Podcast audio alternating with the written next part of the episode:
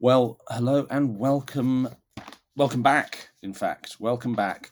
Um, last week, just just by way of a recap, uh, I posted, I suppose, with some degree of trepidation um, or uncertainty, at any rate, uh, a, a call for questions for a Q and A. Um, in in the style of the first draft audio posts I've been doing for a year or so. Um, and we did it using this new video function. I think you can you can hear this on the on the first draft audio stream, which goes uh, via podcast apps. It's not a podcast contractually, I have to tell you that. Um, but now we've got this video aspect as well, uh, and it, I, I, wasn't sure if people would like it, if they would would feel that video on Substack was really the thing that they were here for. But it does seem to have been remarkably popular. So in a moment, I'm going to answer the second batch of questions that I didn't get around to last week, along with all the questions, I think, most of the questions certainly, that were posted under the, the first batch of answers. Um, I printed them out like a, like an old guy who, who can only read on paper, which I suppose is what I am. Um, so I'm going to do that. And as I've put in, in, as I've written in the post underneath this, I think the the fact that everybody has enjoyed, or a substantial number of people have enjoyed this uh, this video format, tells me that it's a good idea to do it next year. So, as of 2024, as of January 2024, racing towards us, I'm going to make this a monthly feature on history, etc. Uh, I'll put a call out for your questions, maybe about a week's notice, and then I'll answer them in this video format. Um, I will make the, the, way it'll work the way it's, it's just worked, which is I'll put the call out. You ask the questions in, in the comments. Um, that'll be a, a, privilege of paid subscribers to history, etc. I think that's uh, I think that's fair to limit it to people who are who are of, uh, who are, subscribers. But I'll send the video out to everybody so you can all enjoy this sort of um, freewheeling journey through history and whatever else we get round to. Uh, okay, so that's that's that. Anything else I need to tell you? Oh yes, uh, in keeping with last week's episode, uh, since there will be some listeners uh, let's let's get a bit of the old school inclusive language. I'm sitting in my office, uh, full of books, double stacked books. Um, around me are more books, books, books, books, books everywhere. Uh, I am wearing um, a silver chain which has come outside my jumper in a sort of baller fashion. I've just tucked it back in. I'm wearing a red jumper. It's it's a festive sweater, but it's it's uh, it's it says slash and it has Slash the guitarist's uh, logos everywhere. There have been some questions about the jumper I was wearing last time, where I got it from. I'll get round to that. Uh, this jumper I bought last year from Slash's own merchandise website, uh, and it's it's one of my favourites. It's it's a synthetic fibred material, uh, so it does get quite warm, but it's chilly at the moment, so that's no bad thing. Right, let's get on with the questions. I, I'm, I'm picking up where we left off last week with Jessica Causey, who says not too many people know about the anarchy, at least in the US. It plays out like a royal medieval soap opera. Um, I recently heard Stephen tried to bribe the church to support his claim to the throne. So this is the anarchy for anyone who's uh, who, as Jessica suggests, is ignorant of it. Um, was the civil war, the 19-year civil war, uh, fought between King Stephen and the Empress Matilda, who's the, the, the only legitimate daughter of Henry I, the younger son of, of William the Conqueror. Um, and it was that war which eventually produced the Plantagenet monarchy because Matilda's claim was transmitted through her son, Henry Fitz-Empress, who became Henry II. Henry uh, did a deal with Stephen in 1153 to succeed him as king. It ended the war in 1154 when Stephen died. Henry became king. Uh, Jessica says, uh, Are there any great books about the anarchy? Well, there's, I mean, Jim Bradbury, I think, has probably written uh, the, the, solid textbook, I would say. Has um, Kath Hanley done the Anarchy? I think she's done Matilda. She's very good. Uh, you'd have to check check out whether she's actually done the Anarchy. And and there's Charles Spencer's book, um, The White Ship. And so the White Ship, which goes down um, and takes out William the Etheling, Henry the Henry the First, um, only legitimate son. Henry the First had a ton of children, but only two of them were legitimate. William the Etheling, his son, Matilda, his daughter. So William the Etheling dies aboard the White Ship, and that's what what starts the anarchy. So you could you could always look at Charles Spencer's White Ship, and that's very well written, very accessible. It's one of my um, favourite popular medieval history books. So uh, Jessica also asked if I've seen season two preview for House of the Dragon. I have not. I haven't even watched season one of House of the Dragon. I'm afraid I'm very very behind on all of that. Um, is it any good? I, I mean, I sort of. I feel like maybe we're spoiled in the realm of television now that I'm like, eh, is, is House of the Dragon any good? Because we've had we've had Thrones. I'm sure in another era that would have been must watch television, but I haven't watched it yet. But then I haven't watched anything that's not sport for ages um, because I've been writing my little books. Thank you, Jessica, as always, for your contributions. Uh, keep them coming. You always ask fantastic questions. Here's Valerie. Dan, I she says hi, Dan. Actually, she's not as uh, as, as direct as I've made her out to sound. hi, Dan. I regularly read about nobles building castles that are just as quickly being pulled down on the king's orders. Brackets mainly during revolts and civil wars. What was the quality of these castles that could be built and destroyed so easily? Clearly, it's not Dover castle quality. Great question, and I suppose um, what what lies underneath this question is what qualifies as a castle. When we see castrum or whatever the the, uh, the, the reference might be in a document from the time, what is it referring to? I mean, our, our our vision, our, our, in our imagination, the medieval castle is, as you rightly say, Valerie, something like Dover Castle or one of the great Welsh castles of that Edward I built, particularly around Snowdonia, thinking Carnarvon here, Conwy, Harlech, Beaumaris, and all the rest. Um, we can't imagine, surely, can we, nobles just slinging those things up um, with the ease of a flat pack uh, garden shed. Um, they took many years uh, to build, even with a royal budget, uh, such as Edward I, or in Henry II's case, Henry II was deploying to make Dover Castle. The castles that we, we see that have survived today in stone uh, typically are the product not only of, excuse me, not only of one building process, but of of multiple building processes over the years. excuse me, in which uh, materials have been um, uh, in which they've been you know first started as a, a, wooden fortification then it's been rebuilt in stone then it's been added to then it's had more fortifications modifications often it's been turned into a palace anyone you know think back to secrets of great british castles that was really the story of every castle I, th- I, think that we visited is it starts small and expands and expands and expands, and then you know it's it's the opposite of peeling the onion. You're putting layer upon layer upon layer upon layer on these castles.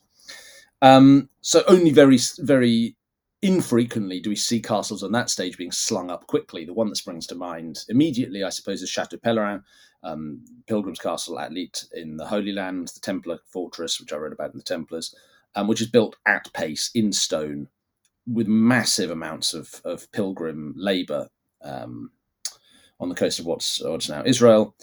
Um, but that's that's unusual. So I think what we're talking about when we see nobles throwing up castles would probably typically be timber and earthwork fortifications, um, not gigantic uh, concentric uh, stone castles. Um, Susie and others as well uh, says, I want to know something about your tattoos. Can you share maybe one a month or something? Well, I mean, there's just really not masses to share. It's more like I consider it like graffiti rather than uh, than fi- than carefully thought out fine art. Um, the one I've got in progress at the moment, I'll tell you, but I won't show you because it would require me to take off my slash merch um, festive jumper is um, having my entire back done with a version of uh, Albrecht Dürer's Apocalypse woodcuts. Um, and that's been ongoing for quite a while uh, because Manuela, who's my tattoo artist, is based in Cape Town. She only comes to London once, twice, three times a year. And so uh, we can only do it now and again, work on it now and again, but it has hours of, of, of work. I'm enjoying having it done. Um, I did see a sort of a, a, a Dürer style uh, skeleton dancing on what looked like a Louis IX's head. Someone was getting tattooed on their neck uh, on Instagram yesterday, uh, uh, but I don't know if I'm. I don't think I should be going onto the neck, or maybe I should. Cut to about six months later, I've got a massive tattoo of a skeleton on my neck. Uh, where's your sweatshirt from? Says Hope. Well, uh, it's from Slash. This one's from Slash's website. The one I think you saw last week which had, as I recall, uh, Santas and snowflakes on it, was from EMP. EMP. I don't know what it stands for. EMP.co.uk. They sell all sorts of um, of, uh, of merchandise, uh, not memorabilia. That which what I was about to say. It's merch. Uh, I I usually go shopping there once uh, a year, and typically uh, they they they license sell a lot of rock bands. Um, well, I've got a couple. I'll show you. Um, they sell rock bands sweaters. So this is this year's Guns N' Roses sweater. Guns typically do one every year. That one is blue this year, and here is one I bought last year, which is a sort of Iron Maiden. It's got uh, Eddie, Iron Maiden's famous sort of zombie type monster, and then on the back, it's uh, it's got Satan holding a trident. It's got some flames. It's got the number six six six. That's probably a reference, I imagine, to Maiden's song six six six, the number of the beast.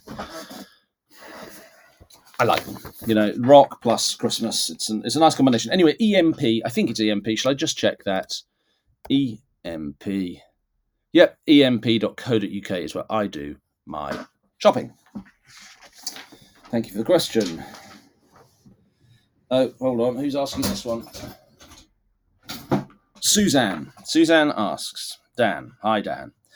In your podcast, you say the actions or decisions that were made over 500 years ago uh, we're still living with the consequences of them. Are the consequences only noticeable in the UK, maybe France as well, or in the whole of Europe? Well, um, uh, so the podcast you're referring to, if anyone wants to listen to the actual podcast, that is a podcast that I actually do uh, with Sony Music. That is called This Is History. You can go to any podcast provider, Spotify, Apple Podcasts, or Apple Music, or whatever it is, Apple Podcasts.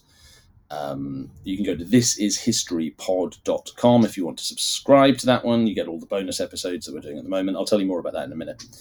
Um, yes, that's that's a, that's that's a sell, and one of the, it's a, but it's a broader sell of history, isn't it? Why do we study history? Um, part of the reason, not the only reason, um, is to inform our understanding of uh, of the present, and that can be done in lots of different ways. One of the ways it can be done is by helping us to understand uh, why we do things in in particular ways.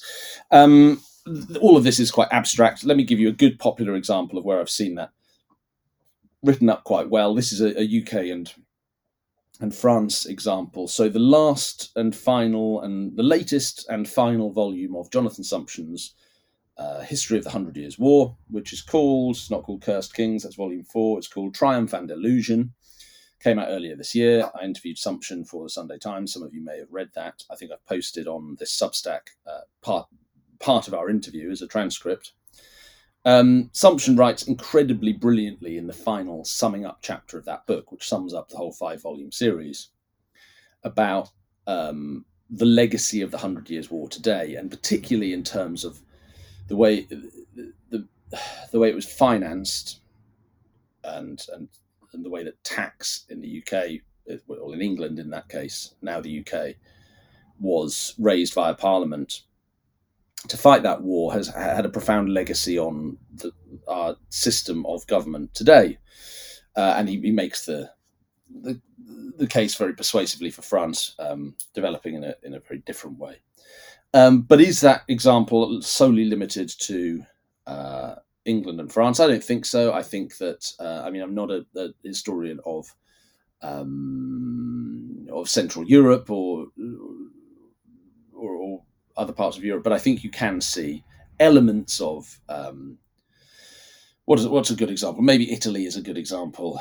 Um, the, the, sort of the regionalism of Italy, the dominance of Italian cities, and and the the regional different, the profound regional differences within Italy as well as the sort of super regional uh, differences between north and south, the industrial north and the sort of more rural uh, south, um, all kind of can be traced back at least to the Middle Ages and, and you know, Rome, of course, beyond that. Uh, the rise of Venice in the Middle Ages um, and Venetian dominance over uh, the Adriatic, Venetian influencing places like Crete uh, and, and uh, southern Croatia, Dalmatia, Dubrovnik. Um, uh, where you know the, these are exa- there are lots of good examples of the Middle Ages still informing the ways that uh, places look. sound, smell, taste operate today. Um, love the medieval. Yes, I was reading medieval proverbs. Uh, Patty loved the medieval proverbs. The book is somewhat. It's now it's now been sort of fossilized under um, another pile of books. It's around somewhere. I'll dig out some more medieval proverbs if, if anyone really wants. Or maybe it's not. Maybe I took it back to the library. I was in the library last week. I don't think I took it back, but I'm damned if I can find it now. Um, anyway, Patty's got a question. Which medieval queen, other than the rather obvious Eleanor of Aquitaine, is that slight? Is that slight shade on Eleanor of Aquitaine, calling it obvious? I don't think so. Who do you admire and why? Um, I mean, I think uh, Isabella of France is, is the one who comes first to mind. That's the, the queen wife of Edward II, uh, married as a child to Edward uh, didn't have a, a, such a jolly time, given that Edward was rather more interested in Piers Gaveston, his uh, his his good buddy, very good buddy, um, than her. Uh, but um, survived the turbulent reign of Edward II. Did more than survive. Um, led the uh, rebellion against Edward II uh, in concert with her lover Roger Mortimer deposed her husband um, and then ruled with Roger for, for about three years thereafter, 1327 through 1330, um, before her son Edward III came to the throne. Isabella, She Wolf of France, as she was known, is a fantastic story. We did her story, well, we did Edward II and her story. Um, years ago in the TV show, which I think you can still get on YouTube or Acorn or one of those platforms. Um, no, it's not Acorn anymore. Someone else has got the rights to it now uh, Britain's bloodiest dynasty. We did Edward II, I think, didn't we? Um, and Isabella was a big part of that. Um, and I think we're, I think we're going to get to that story in season five of the pod of the actual podcast, which I mentioned earlier. This is history. I'm writing season four at the moment. Season four is Henry III and Edward I, a sort of, uh, and Simon de Montfort. It's the, that new generation of um, of Plantagenets, and we're going to start dropping that in at the end of January, early February, I think. So that's coming up. I'll tell I'll tell you even more about that podcast in a minute because we've we, we've currently launched we've got a bonus interview episodes that are going out at the moment for just for um, subscribers to This Is History Plus. That's a completely different subscription thing to what you're watching now, by the way. Anyway, I'll tell you more about that in a minute. Uh, Patricia Goddard, uh, your friend of mine, she's listening to the History of the Anglo Saxons by Mark Morris. Am I wasting my time? She says, No, I think you're probably listening to the best book out there on the Anglo Saxons. I mean, a valiant effort. It took Mark, I believe, five years to write that. Uh, mean, it, it, was it was tough going to to find a, a narrative thread through the Anglo-Saxon period. Uh, and, and Mark is an extremely good historian, a very nice guy. Um, big fan, Big fan. Uh, no, you're not wasting your time in the slightest. Um, Deborah says she likes the, the video format, or likes the idea of the video format. I hope you're, you're enjoying the execution as well, Deborah. Um, Deborah is a teacher and she's updating her class syllabus for next year. She says, I'm going to include topics related to medicine, hygiene, and sexuality in the Middle Ages. In addition to primary sources such as Hildegard von Bingen I'm including recent publications such as The Fires of Lust by Katherine Harvey, very good book. I reviewed it for the Sunday Times a couple of years ago. Um, Usos Amorosos de las Mujeres en la Época Medieval, Women's Amorous Uses in Medieval Times by Teresa Viñuales, and Javier Trait, Trait uh, I may have mispronounced the surname, I may have mispronounced many other things. Um, the Smell of the Middle Ages.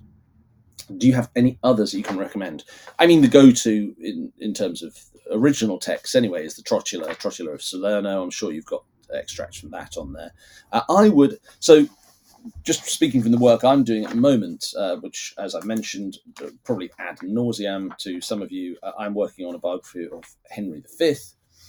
Um, in fact, I just delivered the first 65,000 words of the biography of Henry V yesterday. Um, and we start with a surgeon. We start with, start with John Bradmore, um, personal, well, a, very well-to-do London surgeon at the turn of the 14th into 15th century. Bradmore um, was on the books of Henry IV's court, uh, and he treated the young Henry V, Prince Henry, uh, when Henry was shot in the face with an arrow at the Battle of Shrewsbury in 1403. and Bradmore's notes from the operation survive, as do notes on his other operations. Uh, Michael Livingston um, has written an article. I think it's called "To the Depth of Six Inches." I think it's called that. It may be a minor variation on those words, and it's excuse me, um, and it's all about Bradmore's surgery on Henry V, and it's a fascinating case study. Uh, there's other work on Bradmore out there. Uh, I think I've got it. I don't have it. Maybe I don't have it. No, I don't have it up on my screen at the moment. There, there is a PhD on on Bradmore that if you if you Google Bradmore's name, should uh, should come up, and uh, or it's maybe a master's thesis or a PhD thesis, which is all about uh, Bradmore and Philomena um, medical texts. That's very interesting. Anyway, Bradmore's a, a, super interesting case study, and, and the first place to start, I think, is probably Livingston. That's Livingston, L I V I N G S T O N his article to the depth of six inches. Um, yeah, that's where I'd go.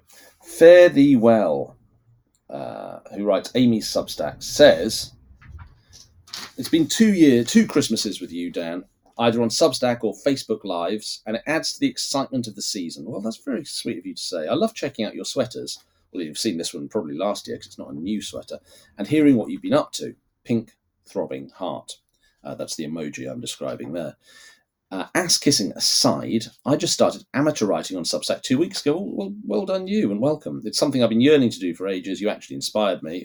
Now, I'm, now you're, you're embarrassing me uh, in a good way. I mostly focus on Henry VII and how awesome and underrated he is. Okay, so you Henry VII fans, go follow Amy's Substack. Can you tell us who you like to follow and read on this platform? Uh, and maybe what it's like being having been a user for a bit. It seems like more and more historian authors are jumping on. Um, it does seem like they're jumping on. I don't. I've got to confess, I, I am a, a, producer rather than a consumer mostly. But the person who got me started reading Substack was um, my buddy and uh, one of the the great popular historians out there, in my opinion, Patrick Wyman. Um, and you know, I'm sure lots of you listen to Pat, Patrick's uh, podcast, Tides of History. Uh, I first came across Patrick when he was writing on the sports website website Deadspin. Um, he was doing history on Deadspin, he was the only other person I'd ever come across who had the, the, an equal measure of um, of love for sport and history, uh, which are, are, two of my great passions.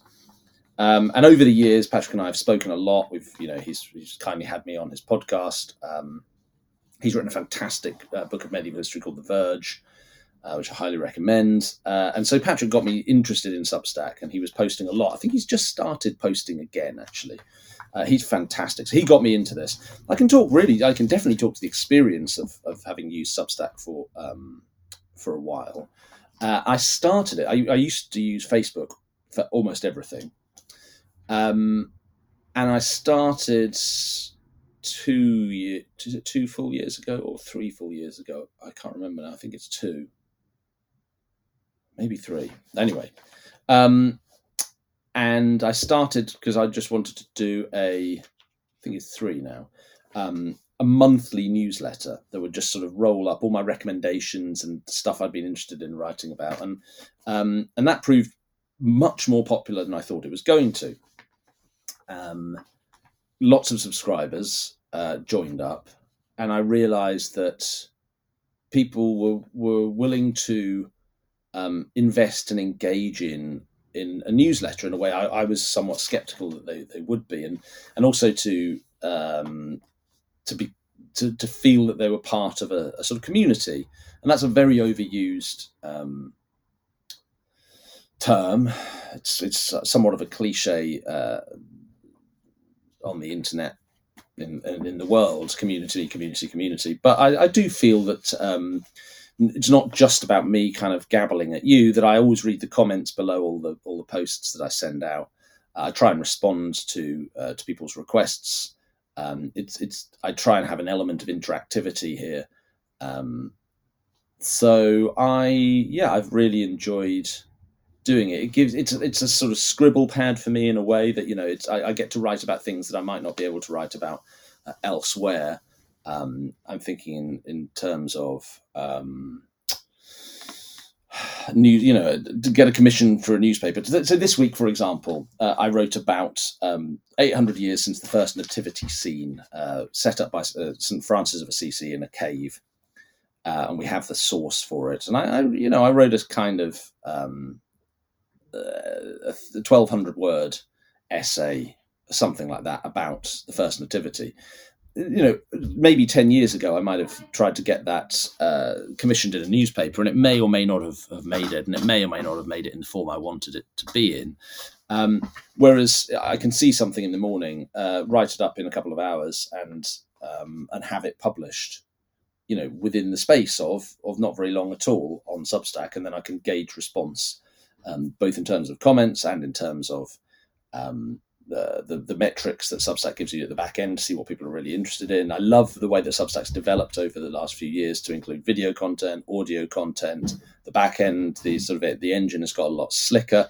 I found the team very uh, very supportive of me. You know, they, they helped me d- design the uh, the um, uh, the whole look of this thing. They gave me some good pointers how to, to build an audience and how to make and you know how to how to deepen um, how to enhance the experience of your audience on Substack. And now I would say it's my my go to um, social media. And now with this video functions here, that was the, the, sort of you know in a way the last thing I was using Facebook for. I'm not going to close my Facebook site by any means, but um, but I do feel that uh, on Substack uh, this is the place where um, I can do the work I really enjoy doing. So I'm having a great time. And Amy, I hope Amy's Substack goes well for you, and I hope you, you know you, you, you pick up a few Henry VII um, uh, nerds a- along the way from this. Anyway, uh, Mac Bloom now, or Bloom. Sorry if i have mispronounced your surname, Mac did you find writing Wolves of Winter, that's the, the new novel, to be, um, that was my new novel,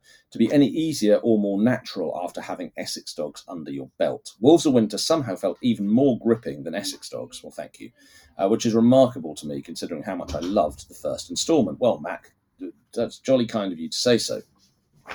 Um, Essex Dogs was was the first time I'd written fiction at uh, at length. I'd done short stories, but nothing comparable to Essex Dogs. I found it uh, difficult in some ways, um, much more emotionally draining um, than I had expected, um, or emotionally intense, let's say.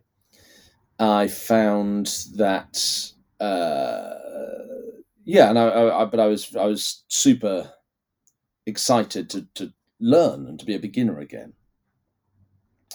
Um, it was hard, and there were, you know, as we're thinking back to when I started writing nonfiction, there were many times when I thought I lit- I just do not know what I'm doing, and I don't really have anyone to ask. I'm just going to figure this out. I had a very very good editor on Essex Dogs called Laura Palmer, who um, who held my hand, particularly through through uh, not a substantial rewrite, but a, a, a, more significant rewrite than I would have done on a non-fiction book uh, during the editorial process. When I did Wolves of Winter, it was a slightly different writing process for Wolves. Because with Essex Dogs, it was really the product of maybe five years slow germination, or four years of thinking about it, and one intense year of writing it. Um, I had to write Wolves of Winter after I came off the Essex Dogs UK book tour in September. I finished that 2022.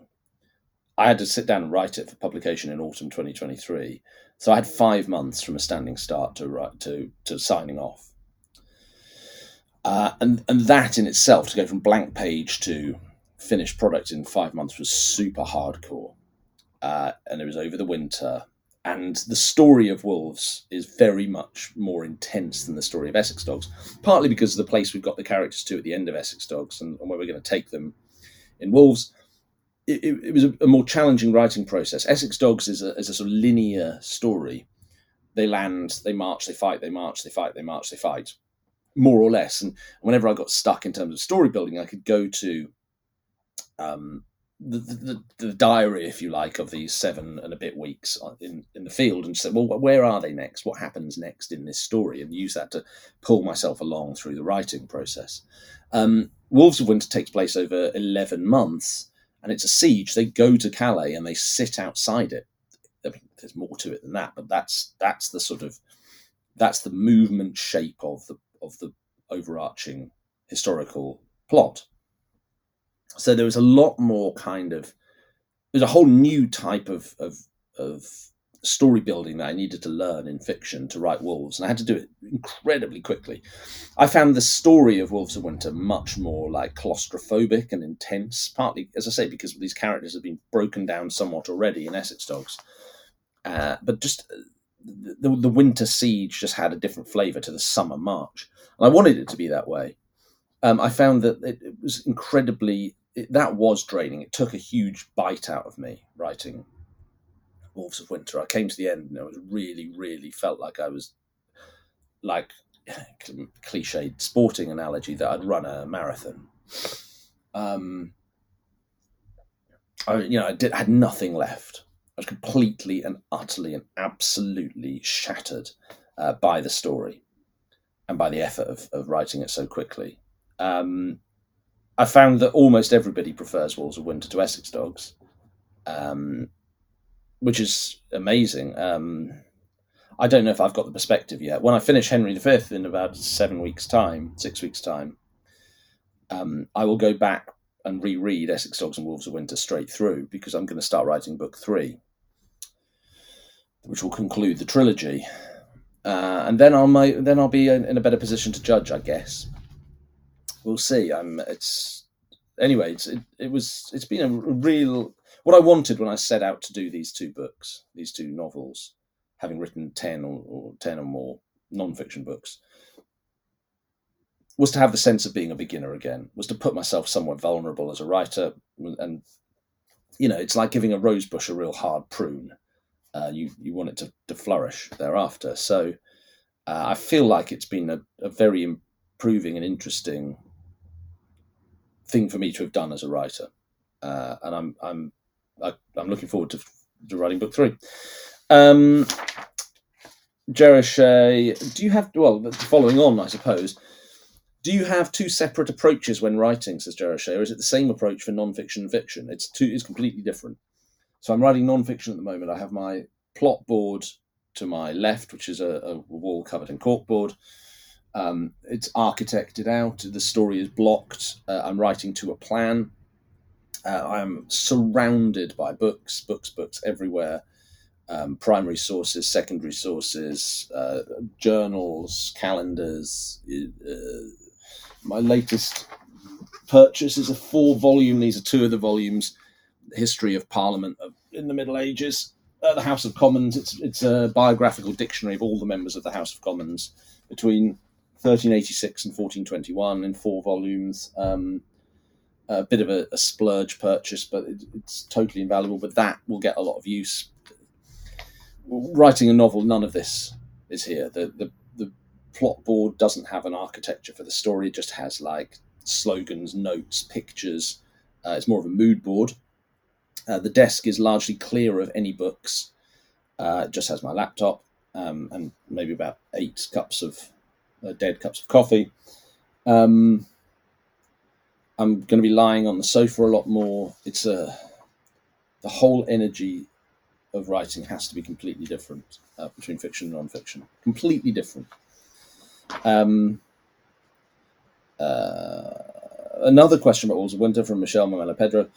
Um, what was your inspiration to create Hersent? Um, were there more women's swords for hire? Um, I, I, think, I mean, Hersent's character of a sort of female mercenary is, is deliberately atypical in the Middle Ages. Um, she was part of her character was based on memories I had of um, actually a, a, bodybuilder called Tracy, who I'd known, I knew 15 years ago, maybe, when I lived in London. And Tracy was Scottish Jamaican, not Dutch Flemish like Hersent. Um, and she was super like she was tough. And she was i only ever saw her wearing a sweatsuit. Um, she was a pro bodybuilder. Um, she had a sort of a kind of a rash of stubble from the, the, the, the supplements i guess that one, one takes when you're a pro bodybuilder. Uh, she was super nice actually unlike Hersent uh, but she was real tough. She was hard. Um, and but memories of her sort of influenced where I started with Hersent, but the, the, the personalities diverged substantially. Thank you for the question, Joe Carr. Hello, Joe. I love the This Is History podcast. Thank you, Joe. I enjoy I enjoy doing it as well. Season three, which just finished uh, about King John, I think we really hit our stride in terms of storytelling. Um, are you planning on matching it to the Plantagenets? That's the book, and going all the way through to Richard II. Well, look, here's the plan at the moment. To be signed off. I'll tell you this because you asked. Season four is coming. Um, as, as, I've said that already, we're going to do Henry III, Edward I, Simon de Montfort, Eleanor of Provence, that family, uh, and and roll it into Edward I, because I think that uh, although that will then cover a, a, longer period of time in one episode than, for example, season three with King John's reign, I think what like at the heart of that storytelling in This Is History is um, is family dynamics, personal relationships, and I think that the, that family, that dysfunctional family unit, um, is what what needs to be concentrated on. So season four is going to be Henry III and Edward I. Season five, inshallah. But I think this this is on the plan. Next year we will see. We'll definitely see season four and season definitely season four, and, and assuming no disasters, season five I think is going to be part of the same uh, deal. Hello, Doggy. Um, so the, a, a, dog has just walked into the room. Come here. Come here. Come here. Come here a wet dog and a stinky dog, actually. Um, sit down then, boy. Uh, season five, I think, can then be Edward II. Edward II, Gaveston, Isabella of France, the aforementioned. Again, that you know, at the core, a family unit, a political story, uh, high drama, and then so we're, we're, contracting the time period again somewhat. But um, so so my original plan, actually, my original plan with this history, this is history, was just to do one season and leave it at that. But uh, it's proven remarkably popular. So we're going to we're keeping going. Um, so season four and season five. I'm thinking of doing a mini season on Henry V to accompany the biography, maybe six episodes. Uh, let me know if you think that would be fun. It would be out of sequence, of course, but it would. I mean, it would have a purpose that, and it, that would fit alongside the publication of the book in the autumn, September in the UK, October the first, I believe, in the US for Henry V. Um, so that's kind of the rough plan. Uh, I could then easily see us rolling into Edward III, Richard II, and and, beyond. Actually, you've got the whole Wars of the Roses. So, assume, but all of this is contingent on people enjoying This Is History and the num- and the audience still feeling like they're having a good time. And um, yeah, so the Plantagenets seem to be working. Um, I was thinking at one point of, of just stopping and doing the Templars because I know that that's been a, a, perennially popular subject. But I, I felt it would then be hard to go back to the Plantagenets. So we're going to keep going with Plantagenets. Um, but what else would you like to see? I mean, we're doing these bonus episodes at the moment. And that's for if you go to thisishistorypod.com or you go to Apple Podcasts and you subscribe to that podcast. It's nothing to do it's nothing to do with history, etc. It's nothing to do with Substack. Your subscription to this has nothing to do with the podcast. Let me just emphasize that because I know a couple of people have been confused by that. If you're a subscriber to This Is History, the podcast via Sony Music, you can get what we're doing at the moment, which are these bonus episodes where I'm talking to lots of other historians, and it's interview based and conversation based. Uh, and this season's bonus episodes are killer. So we've got Philippa Gregory coming, who's we've recorded that already for two episodes.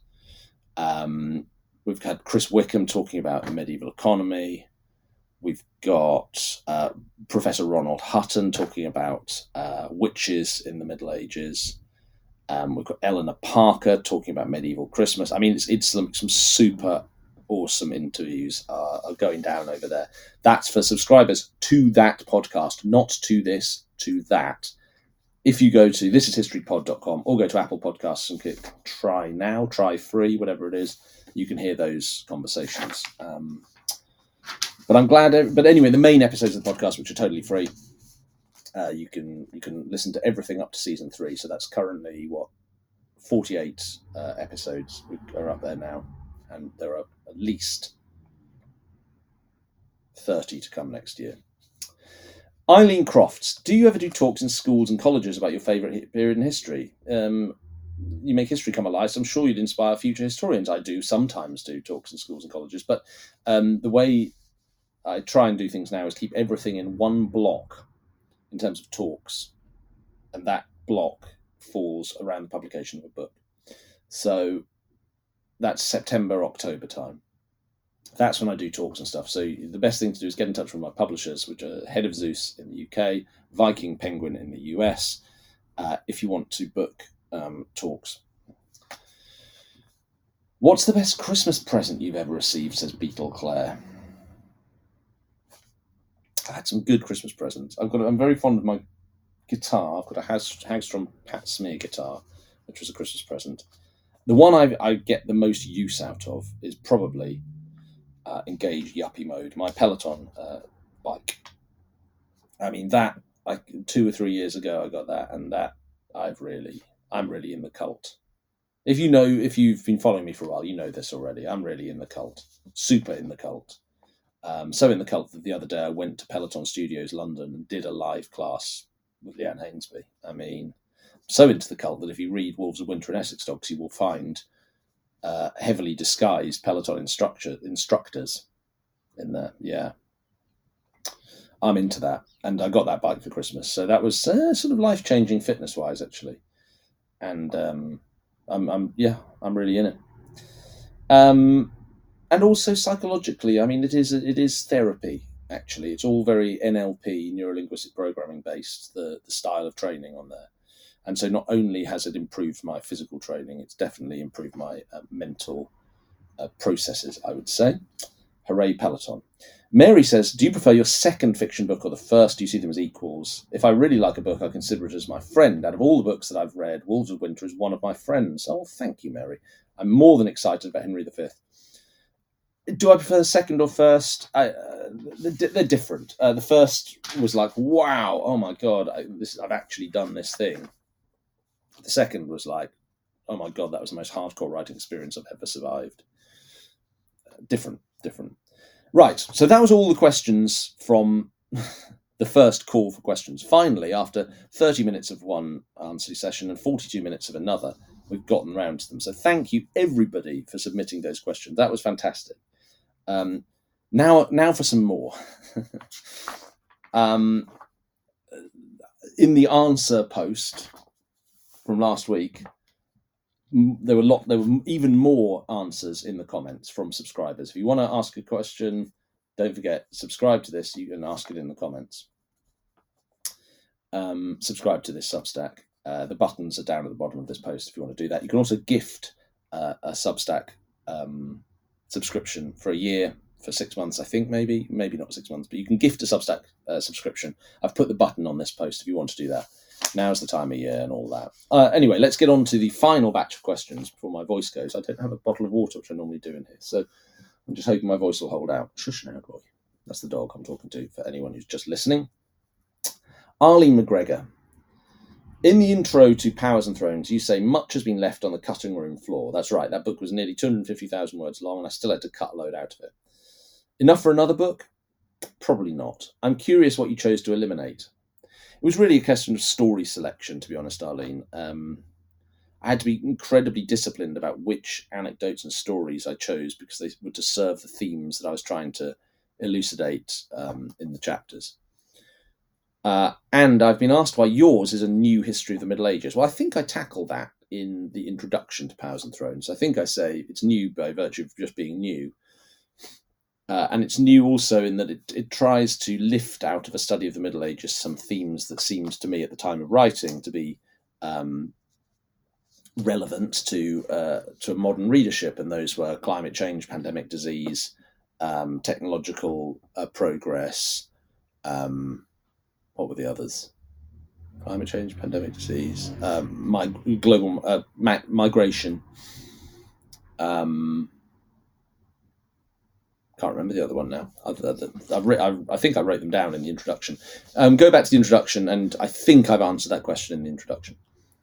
Um, it's a massive read. That's Powers and, Gre- and Thrones, says Ali McGregor, and I didn't want it to end. Well, God bless you. Um, when I was writing it, there were moments I didn't want it to end. By the time it did end, I was quite glad that it had ended. Um, that was the lockdown book. You know, uh, that was uh, that was a, a, a monster. I'm very proud of that book. Very proud of it.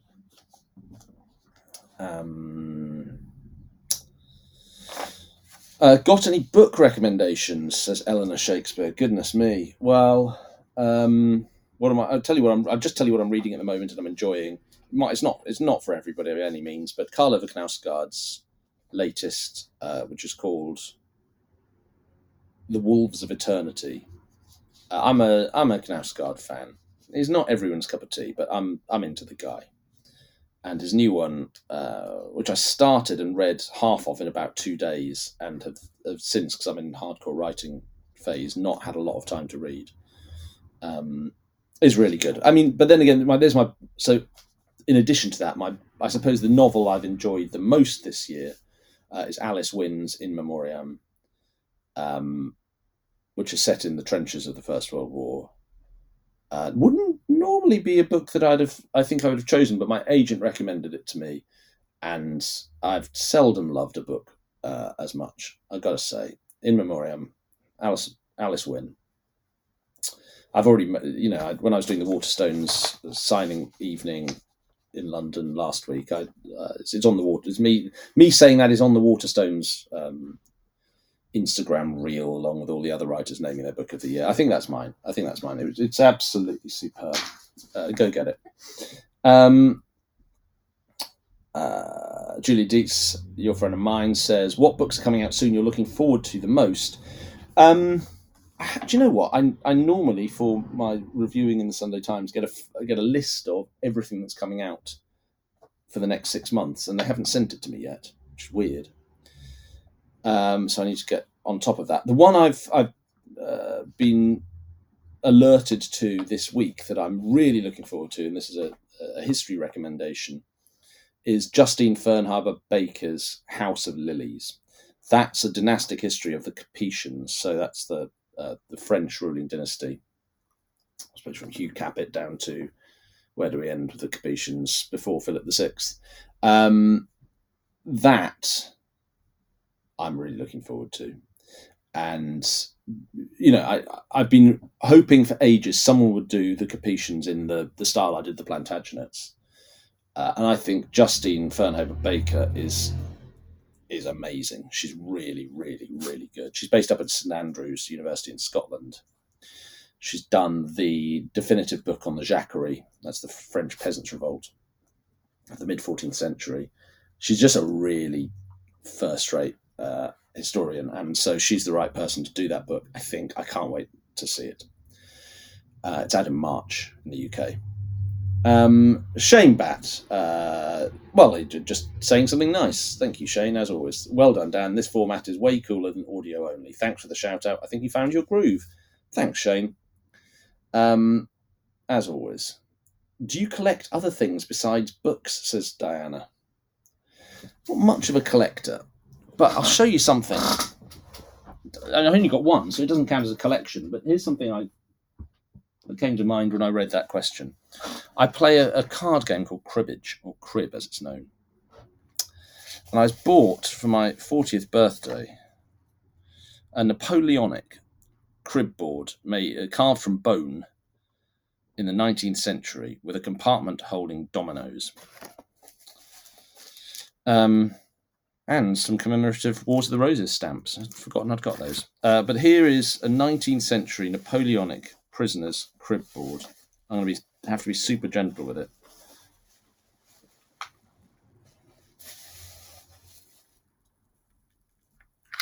How about that? Yeah. Um, where's the compartment for the dominoes now? Going to have to be so gentle with this because this is sort of museum grade piece, I suppose. Look, and someone's written. No, maybe you can't see Lord Nelson there. Um, I'm, I'm not going to try and dismantle it now to show you the. You can hear the dominoes inside rattling around. So it's a sort of domino set and a and a crib board. As I say, yeah, carved by a, a prisoner in the 19th century. Can't tell you much more about its provenance. Oh, here we go. Here are the dominoes. Look at that. Little. Absolutely, utterly exquisite. Um, so, you know, I don't collect these. Make sure I put it back together properly. Back in its little case. Uh, I don't collect these, but I do play crib to a mediocre standard. And um, I guess that's all I've got for you. Somewhere safe, back in back in its right place. Okay. Um, Kim Wheeland. I love this format, she says. A most underrated woman of the Plantagenets. Ooh. Well, um, what about the daughters? I mean, we talk a lot about the queens, and I've, I've spoken about um, Isabella of France already today. But maybe it's the daughters we need to think more about. So, one who came up actually in This Is History, the, the, the Sony Music podcast, uh, in season one, I think, or maybe season two, is Matilda, Duchess of Saxony, eldest daughter of Henry II and Eleanor of Aquitaine. I've recently, I mean, in the Henry V bog I'm doing at the moment, um, I've got a scene where uh, they go, the whole family, well, almost the whole family goes to King's Lynn, and they send his youngest daughter, Philippa, off to become queen of, uh, well, to marry the king of Norway, Sweden, and Denmark. And yes, yeah, so I, I think the daughters who, who you know go off to these other king, you know, Joanna, Queen of Sicily, in, in another of Henry II, Eleanor Aquitaine's daughters, um, of that Plantagenet dynasty. Maybe those are the ones uh, who are underrated and very interesting. Oh no, who's this next question from? Oh, my papers have gone all over the place. I think this is from Amanda Kemp. Inventions from wars work their way into our everyday lives. The Jeep, duct tape, medicines and radar. War seems to get the creative juices flowing. Are there inventions from medieval times that came into being from wars in that period? Goodness. I mean, I said, great one. Um, well, I, guess we've talked about John Bradmore, and, and Bradmore invented a piece of medical equipment, a sort of like a speculum, to take the arrowhead out of Henry V's uh, face. We invented that because of warfare. Um, I guess you know, in, in, Essex Dogs, Wolves of Winter, we see gunpowder arriving on the battlefield in Europe in the mid in the 1340s. So uh, maybe that's the example, and uh, well, castles as well, castle building. The relationship between the development of um, of of weaponry, siege weaponry, and the uh, the improvement in castle fortifications uh, is is part of the story of the development of castles in the Middle Ages. So uh, that's maybe the most visual legacy we have in the landscape today of war um, on architecture. Hi Dan, this is Isabel. You're going to the Leipzig for the the book fair? Yeah, I am. I guess this would be March 2024. I guess it would. Please, could you let me know the date and exact ve- venue within the fair, as I'm planning to visit the book fair anyway. Like, okay, so I don't know at the moment. I believe, but I may be wrong. I believe it's March the 21st. Um, I don't know any more than that. I just know I'm going to Leipzig for the book fair on March 21st. Keep an eye on it.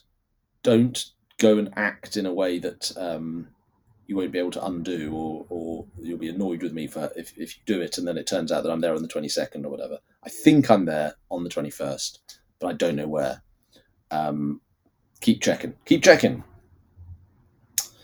Um, Maureen says, "Oh well, Maureen's just saying something nice. Very informative and entertaining. Thanks for the new twist. Looking forward to Henry V and the new season of This Is History podcast. Well, thank you very much, Maureen.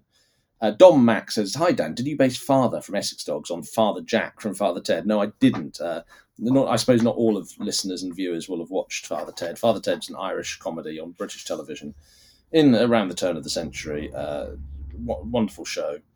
Father Jack was an extremely profane uh, priest. No, Father Jack actually didn't come to mind when I was creating Father. Some other people I know did, but I'll, I won't mention exactly who they are. Great format, says Catherine, loving the sweater. John Julius Norwich's book about the popes is fantastic. Well, isn't it just? Um, Chris Ball says, I listened to pod podcasts, or in this case, not a podcast. Thank you for, for noticing. Contractually, this is not a podcast. While walking or driving, so appreciated the jumper description, which coloured an otherwise wet drive home. Love the question about Romford. He's my favourite character. Um, and uh, sorry to, to, cut down your question, Chris, but you, you want to know uh, was herbal medicine practiced in the Middle Ages? Is it therefore unpublished, possibly largely women's history? Uh, yes, I think you're absolutely right, Chris. I think that um, you know folk medicine, folk remedies practiced domestically, uh, we can speculate often by women, um, are a big part of uh, the Middle Ages. Um, Carol, uh, just enjoying yourself. Thank you, Dan. Video is fantastic. Glad to hear it. Patricia Goddard, glad, uh, also happy. Deborah, also happy. Well, thank you, you know, for your questions, guys. Katie Fink, thanks for these discussions. So, for my curiosity, because I love oh, more tattoos, I love tattoos and the stories behind them. Will you talk about your ink? Well, I, hope I've done that to your satisfaction, Katie. Suzanne uh, wants to know if I'm coming to Amsterdam. Um, look, yes, at some point I'm I'm coming to the Netherlands on book tour, but can't give you a date, and I don't know when yet. Uh, but it's it's definitely in the plans. You don't need to to um, to badger the publisher. I will I will do that. But we that, we want to do this. We're going to do. It. But when is the question? Uh, Felicia and Jessica very happy. Love love the video. Great place to hear it. And fine, so final question we've got there, um, almost bringing us home to an, exactly an hour. Um, it's from Jamie Robinson. Jamie says Nathan Amin uh, says that the act legitimising the children of John of Gaunt and Catherine Swynford did not exclude them, that's the Beaufort children, from the royal line of succession. This is so we're now talking we're in the 1390s, uh, early 15th century. The Beauforts uh, from whom Margaret Beaufort and therefore Henry VII claimed um, uh, dynastic legitimacy at the end of the 15th century, had been legitimised. John of Gaunt and his third wife, Catherine Swynford, were not married at the time of the children's birth. They subsequently did marry. She became the third Duchess when Constantia uh, died the Acts of Parliament were passed. An Act of Parliament was passed in 1397 to legitimise the Beaufort children, as they were known, of John and Catherine Swynford. It was later amended to uh, to make explicit that the Beaufort children were not to inherit the throne. That, that that was not a condition of their legitimacy. They were not candidates for the throne, despite being descended from John of Gaunt. Um, do you have a view on this? Uh, says uh, Jamie uh, Nathan seems to be very pro Henry the Seventh, anti Ricardian, yeah, I, I, think that's probably fair. And, and, Nathan would say the same thing himself. So I don't know how neutral he is. Well, I, I would also say uh, that Nathan is a, a, very good historian and a diligent and and um, conscientious historian. Um, so uh, I, you know, you trust the guy. I would say. Look, his as far as I understand it. Um, the, the act is passed in the Revenge, I think the Revenge Parliament, or maybe the Shrewsbury Parliament, one of the parliaments of 1397, under the end of Richard II's reign, passes this act le, legitimizing the Beaufort children. Subsequently, in 1407, during the reign of their half brother, Henry IV, Henry Bolingbroke, another, you know, Gaunt's oldest son, that act is amended uh, to make it clear that the, the, the, the, legitimacy conferred in 1397 does not include a right to inherit the throne. Absolutely true, and you can understand exactly why. In 1397, Richard II, at the absolute peak of his uh, of his majesty, um, just about to embark on what's known as his tyranny, uh, rightly or wrongly, does not suspect that um, the Beauforts are going to really be a, a potential threat to his crown.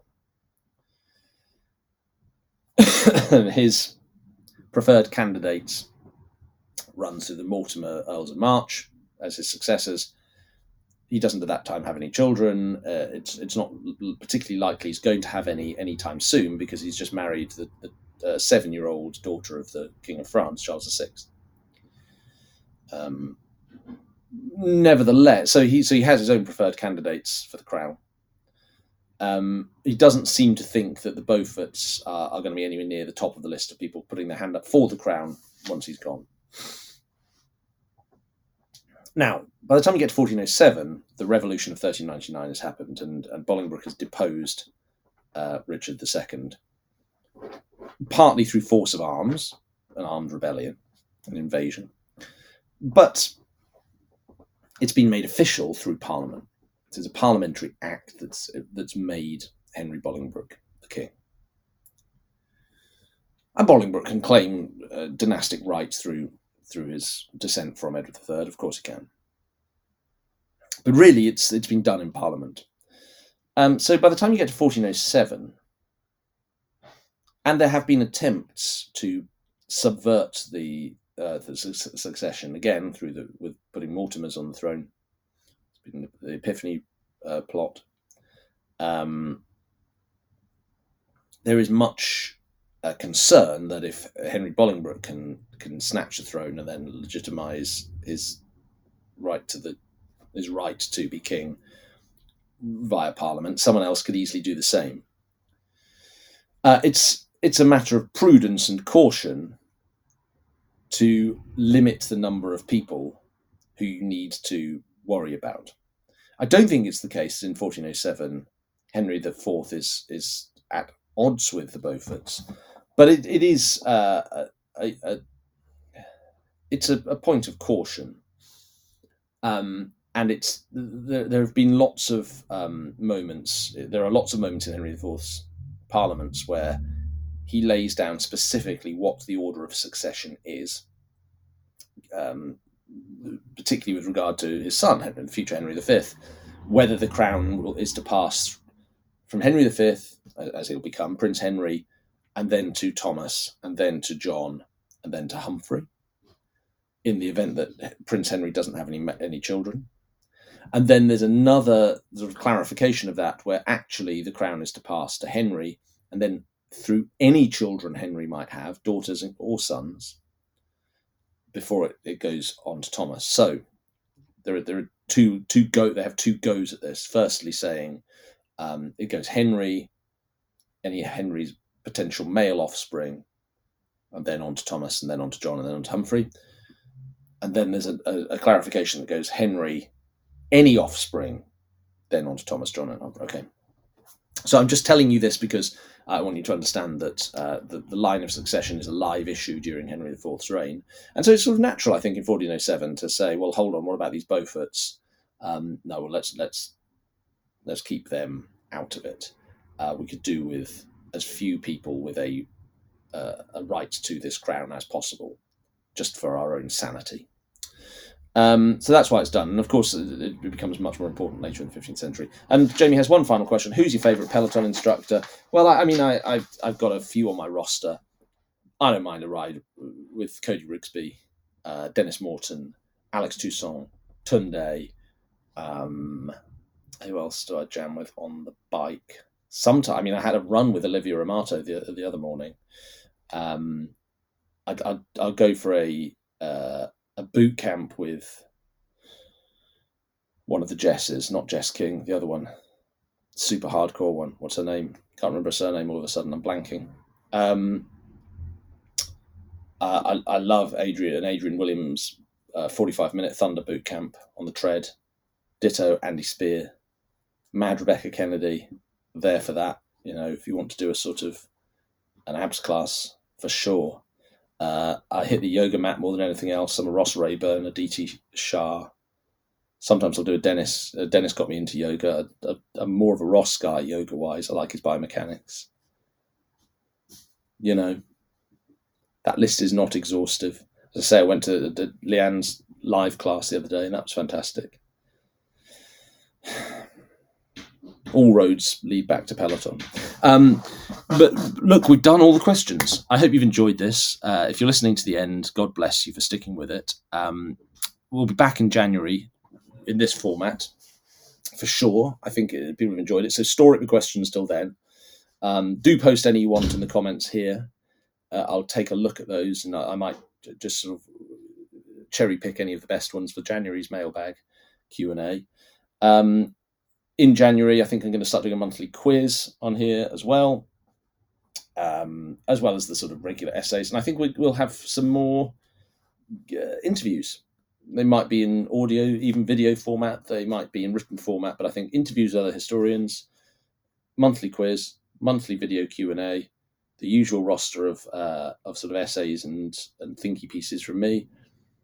Anything else you think you'd like to see? Let me know. Uh, for now, my voice is going all croaky, so I'm going to get a drink. All right. I'll see you soon.